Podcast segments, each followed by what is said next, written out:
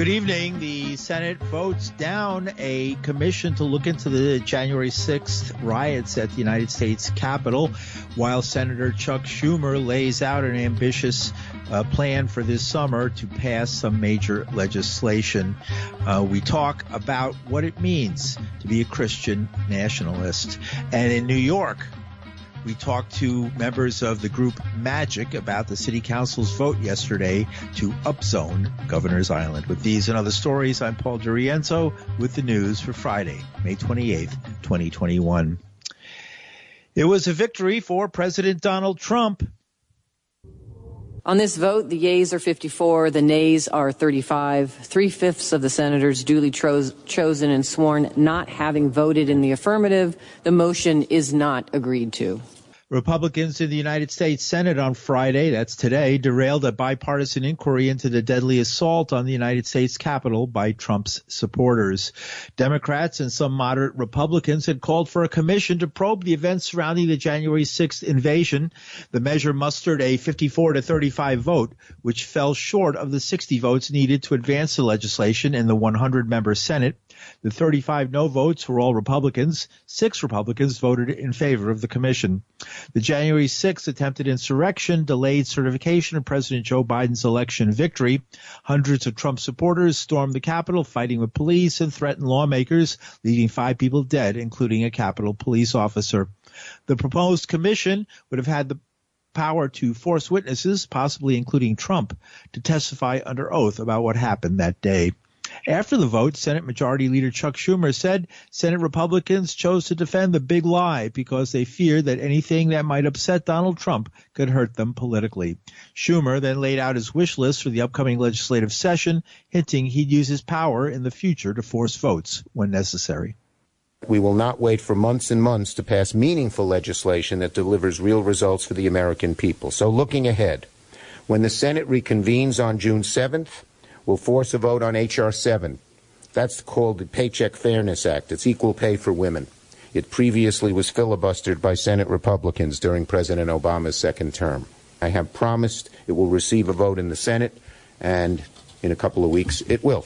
I may also ask the Senate to consider gun legislation and LBGTQ equality legislation. The Senate will vote on S1, the For the People Act. Legislation vital, vital to defending our democracy, reducing the influence of dark money, that pernicious influence of powerful special interests, and stopping the wave of Republican voter suppression. In addition, the Senate Democratic majority will continue to make progress on President Biden's Build Back Better economic agenda. So, as the president continues to discuss infrastructure legislation with Senate Republicans, our committees are going to hold hearings and continue their work Senate Majority Leader Chuck Schumer. Senate Republican Leader Mitch McConnell has argued that a commission would have duplicated work done by other congressional committees, as well as a sweeping federal criminal investigation that so far resulted in the arrest of more than 440 people. But Republicans are also concerned a commission would focus attention on the violence and on Trump's persistently false claims about the 2020 election well into next year's midterm congressional election campaigns. And meanwhile, authors, uh, pardon me, lawyers for the Oath Keepers urged a federal judge Wednesday to toss out a lawsuit accusing the group, former President Donald Trump, lawyer Rudolph Giuliani, and another far, far right organization, the Proud Boys, of inciting the January 6th storming of the Capitol, calling its actions a form of peaceful political protest protected by the First Amendment. Attorneys for Trump and Giuliani also filed motions asking the case to be dismissed, with the former president repeating the argument he's immune from lawsuits over actions he took in office. The Oath Keepers said it was conclus- conclusory and speculative to assert that its members planned anything other than to attend a speech of the president at the Ellipse near the White House that day. Another suit was filed by California Democratic Representative Eric Swalwell the suits were filed under the Ku Klux Klan Act, a 1871 law enacted after the Civil War to bar violent interference in Congress's constitutional duties. It was brought by 11 House lawmakers led by Homeland Security Committee Chairman Benny Thompson, a Democrat of Mississippi.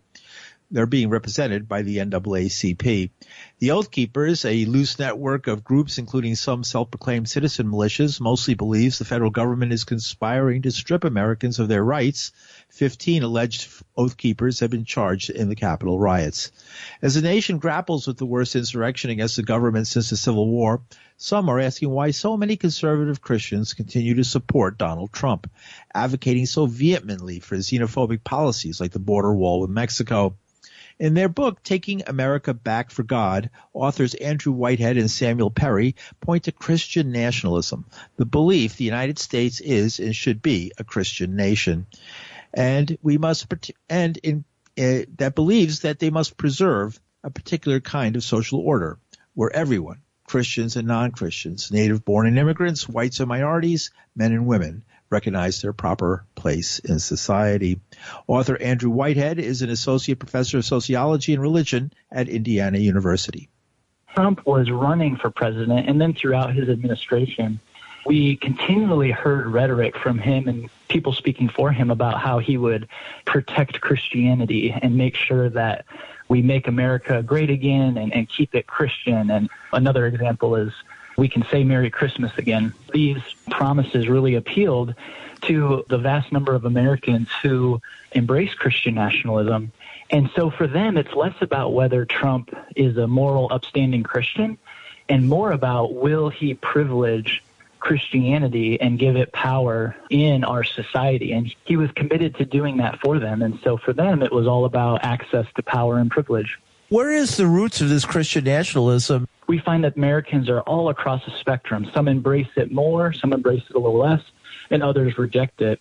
And we find that about 20% of Americans uh, strongly embrace Christian nationalism, and another 30% or so are at least friendly with it. Around half of Americans are to some extent supportive of Christianity being privileged in the public sphere in the U.S. Well, how did we get here? Christian nationalism and this narrative of the U.S. as a Christian nation or blessed by God or plays a special role, right, in world history in God's eyes. That is a narrative that has been with us, the earliest colonists from Europe coming over. Many of them supported their vision for what they were going to do with this idea that there was something special about the U.S. and that Christianity plays a key role in our national identity. And what we see today really is an extension of the rise of the religious right or the moral majority in the 70s. And they were responding to the cultural upheaval of the 60s with the civil rights movement and gender and sexual revolution. Christian nationalism has been a part of the American body politic for um, really centuries. And it's a narrative and a framework that really appeals to many Americans and really crops up in times of upheaval. So whenever people are searching for who are we, they really quickly will turn to this idea that, well, we're a Christian nation favored by God and use that to their advantage to have a particular say of, of what the U.S. should look like.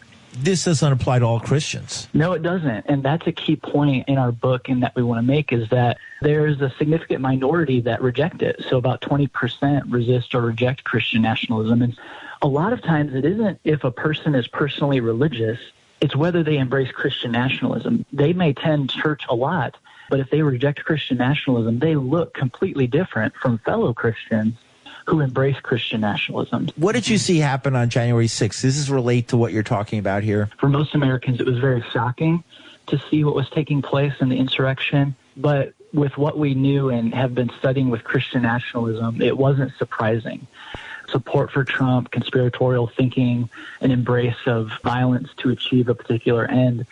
Really, at the heart of it, Christian nationalism is about power and access to power. And so, for those individuals that were there, when we see the Jesus save signs or they're praying on the Senate floor, their view for the outcome of the election or keeping Trump in power or their view of what the United States is all about, they believe is legitimated by the Christian God. Anything that stands in their way, ultimately, they feel um, should be pushed away to achieve the end that God wants, even if it is democracy. Christian nationalism has been with us for decades and really centuries. And so it's not going anywhere. Continuing to educate and know what it is and, and to see it being used by people in power, I think, is important. Andrew Whitehead is an associate professor of sociology and religion at Indiana University. He's co-author of Taking America Back for God, Oxford University Press. And from a revolutionary Marxist perspective, the uprising of the Capitol had little to do with legitimate demands, but was the leading edge of an attempted coup of the fascist variety. And revolutionary communist spokesperson Carl Dix says it's fitting this weekend marks 100 years since the bloody massacre of hundreds of blacks in Tulsa, Oklahoma by a white mob, a subject he'll be discussing at his group's bookstore in Harlem. Tuesday, June 1st at 7 p.m. at Revolution Books here in New York City up in Harlem at uh, 132nd and Malcolm X Boulevard. I'm going to be talking on 100 years since the Tulsa Massacre these racist horrors must end. Get organized now for a real revolution. And I'm going to get into why these horrors happen again and again and again and what can and must be done to stop them once and for all. It will be a hundred years to the day since the Tulsa massacre, and it's also one year since the police murder of George Floyd. We're being told that the conviction of Derek Chauvin represents turning of the corner around these horrors. But as we hear that this killer cop is going to jail, we find out about past instances of police murder, police terror that went unpunished. We see more murders going down. We see attacks on voting rights of black people and much more. It raises the question of can this system end these horrors and will it? It will not and it cannot. We have to talk about what's needed.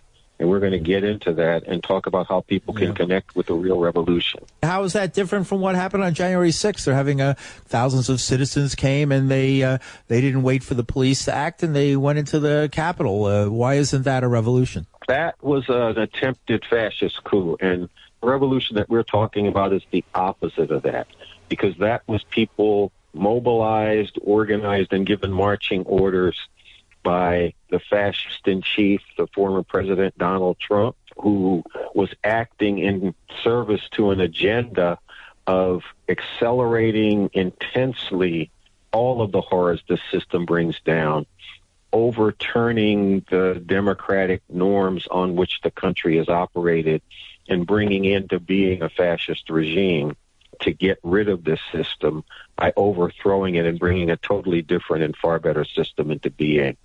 We've got the leadership for that. We have the new constitution for a socialist republic in North America that he's authored that's a blueprint for what this new society could be like. Would the socialist revolution look somewhat like, in the sense of uh, January 6th, in the sense of uh, thousands of communists, left wingers, people who want to change, would uh, seize the capital. What an actual revolution would look like is millions of people rising up to meet and defeat the institutions of violent suppression of this system and going on to build a totally different and far better system in its place. This system is vulnerable in a way that it usually isn't. And that makes revolution, which is not possible all the time in advanced developed countries like the United States, something that the situation for could come into being in the not too distant future. And that's the Revolutionary Communist spokesperson, Carl Dix. You're listening to the news on WBAI New York. I'm Paul DiRienzo. More women in the United States die of pregnancy related complications than in any other developed country, and the number of maternal deaths has been increasing.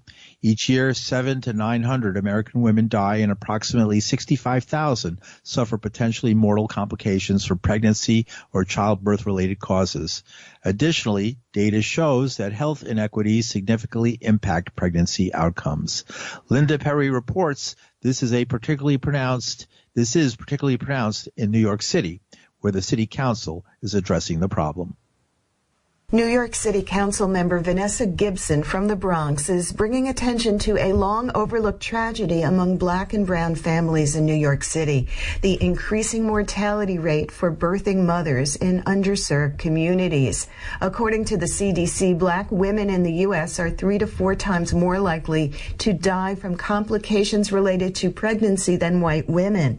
In particular, in New York City and New York State, we have the highest rates of maternal deaths in the country.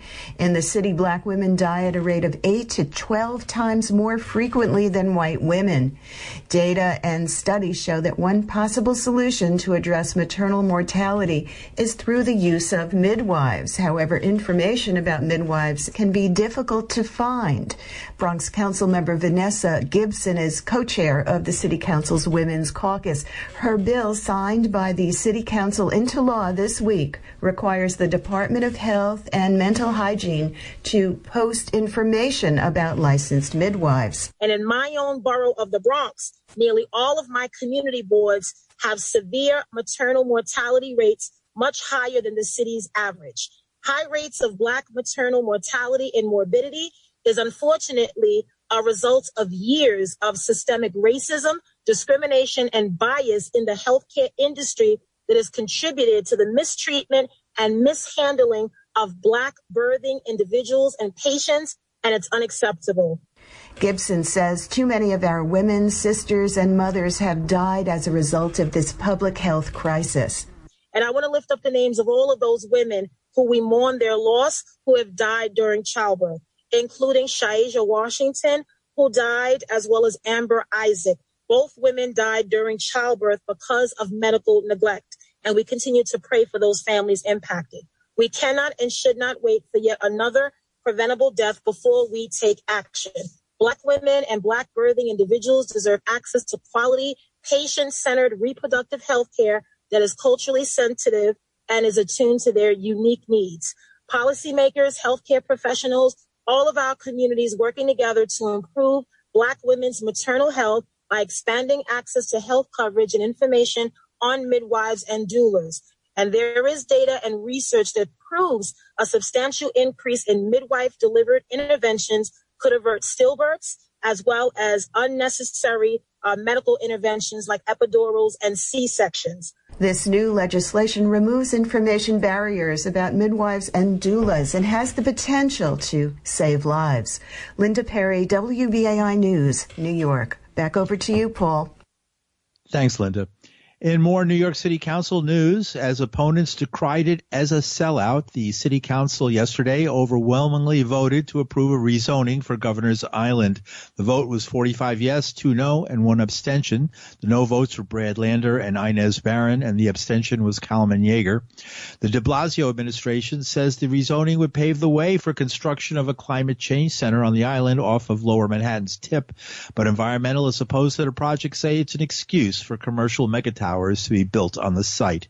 MAGIC, the Metro Area Governors Island Coalition, was formed in November to fight the project. That was dumped on the community members working on alternatives without notice last September, similar to another unpopular pro- development project, the East Side Coastal Resiliency Plan. MAGIC co-founder Roger Manning says Mayor de Blasio's upzoning plans for Governor's Island and other parts of the city are destroying New York's communities to allow for increases in both building height, building density of development, and usage. What is Governor's Island and how does this apply to Governor's Island? Well, Governor's Island is an island right in the middle of New York Harbor that's used by all New York City residents. It has a historic district. It has actually uh, national monuments there, uh, areas with the forts, and public parkland and educational facilities and space for the arts and environmental projects the north part of the island is a historic district, so that they can't really do too much differently there. But the South Island has a lot more space. They created some parkland there and set aside some development zones where they were going to put some stuff in there that helped bring in income for the island. People understood that. This has been going on for a number of years. But then Now the proposal is three times this, the height and density of what people expected, and it's going to box into parklands and bring shadows. Governor's Island is a rare open space that has no high rises. You can see the, the horizon. You know, it's in the middle of the harbor. It just has a lot of openness to it, and they're just going to box it in with the high-rise commercial development. Magic, the group I'm part of, just formed in November although the people in Magic have been around for years and being around Governor's Island for years, the current rezoning proposal was dropped on us in September. It's been an ongoing thing with Governor's Island to develop what happens there and that kind of thing. And there's been all kinds of great work done in Governor's Island by the Trust for Governor's Island from the past. It's a different trust now. It gets reappointed with each mayor. The current zoning just was certified in uh, late September of 2020, and boom. This sounds like a pattern. Disaster capitalism. I mean, it's being pushed through during a pandemic, during an election year. And as people pointed out, that there's an unprecedented number of upzonings all around the city. Magic is part of the citywide People's Land Use Alliance, a newish group of people from all the way from you know, the Bronx and Inwood to Gowanus and Queens and Manhattan, of course. It's just going on all over the place. And it, it's a pattern of essentially land grabs and privatizations and um, the city council person Margaret Chin. What do these changes, these proposals she made? seems like a compromise. The lad trying to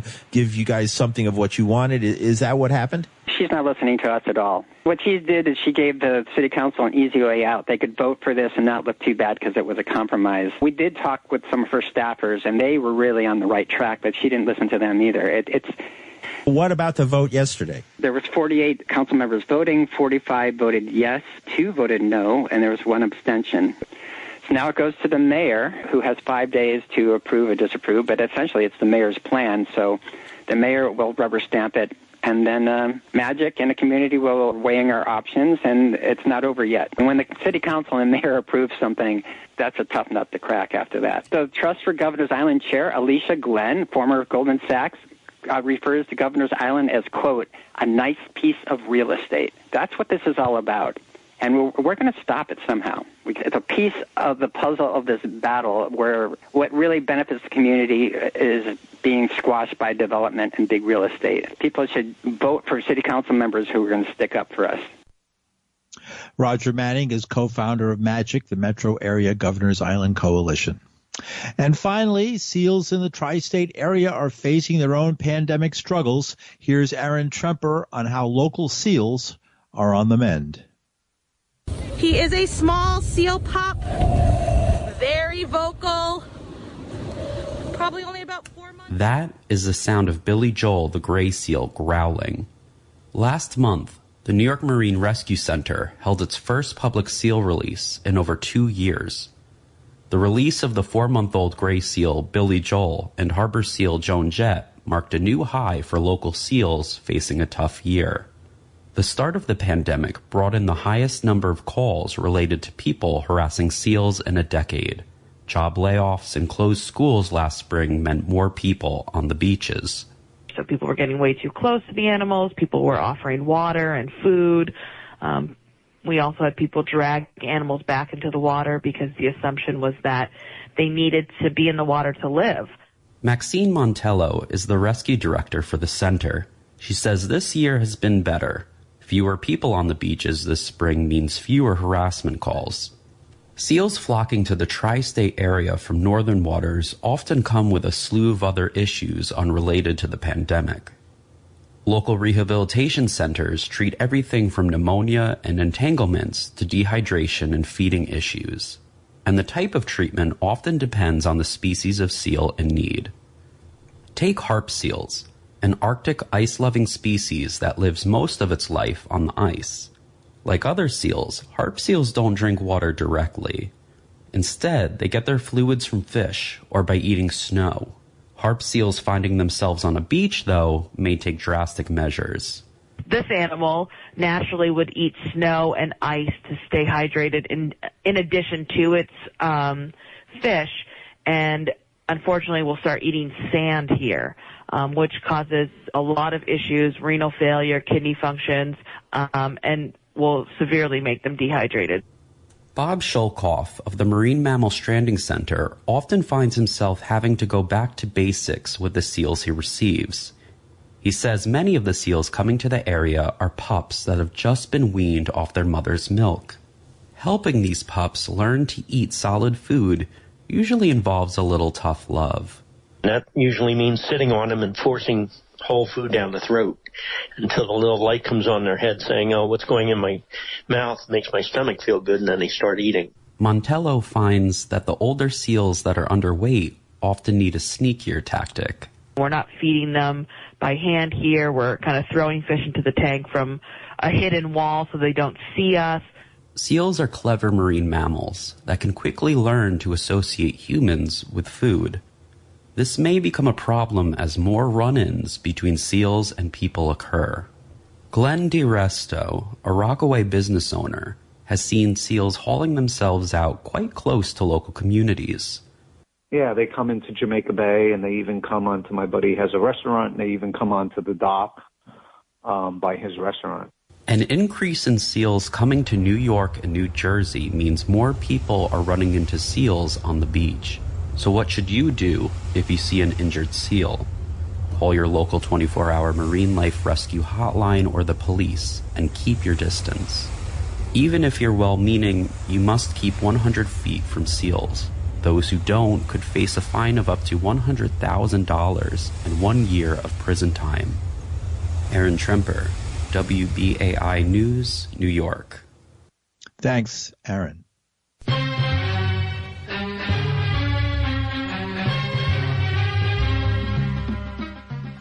And that's some of the news for Friday, May 28th, 2021. The news is produced with Linda Perry and Aaron Tremper. Our engineer is Reggie Johnson. From New York City, I'm Paul DiRienzo. Thanks for li- listening and have a great Memorial Day weekend.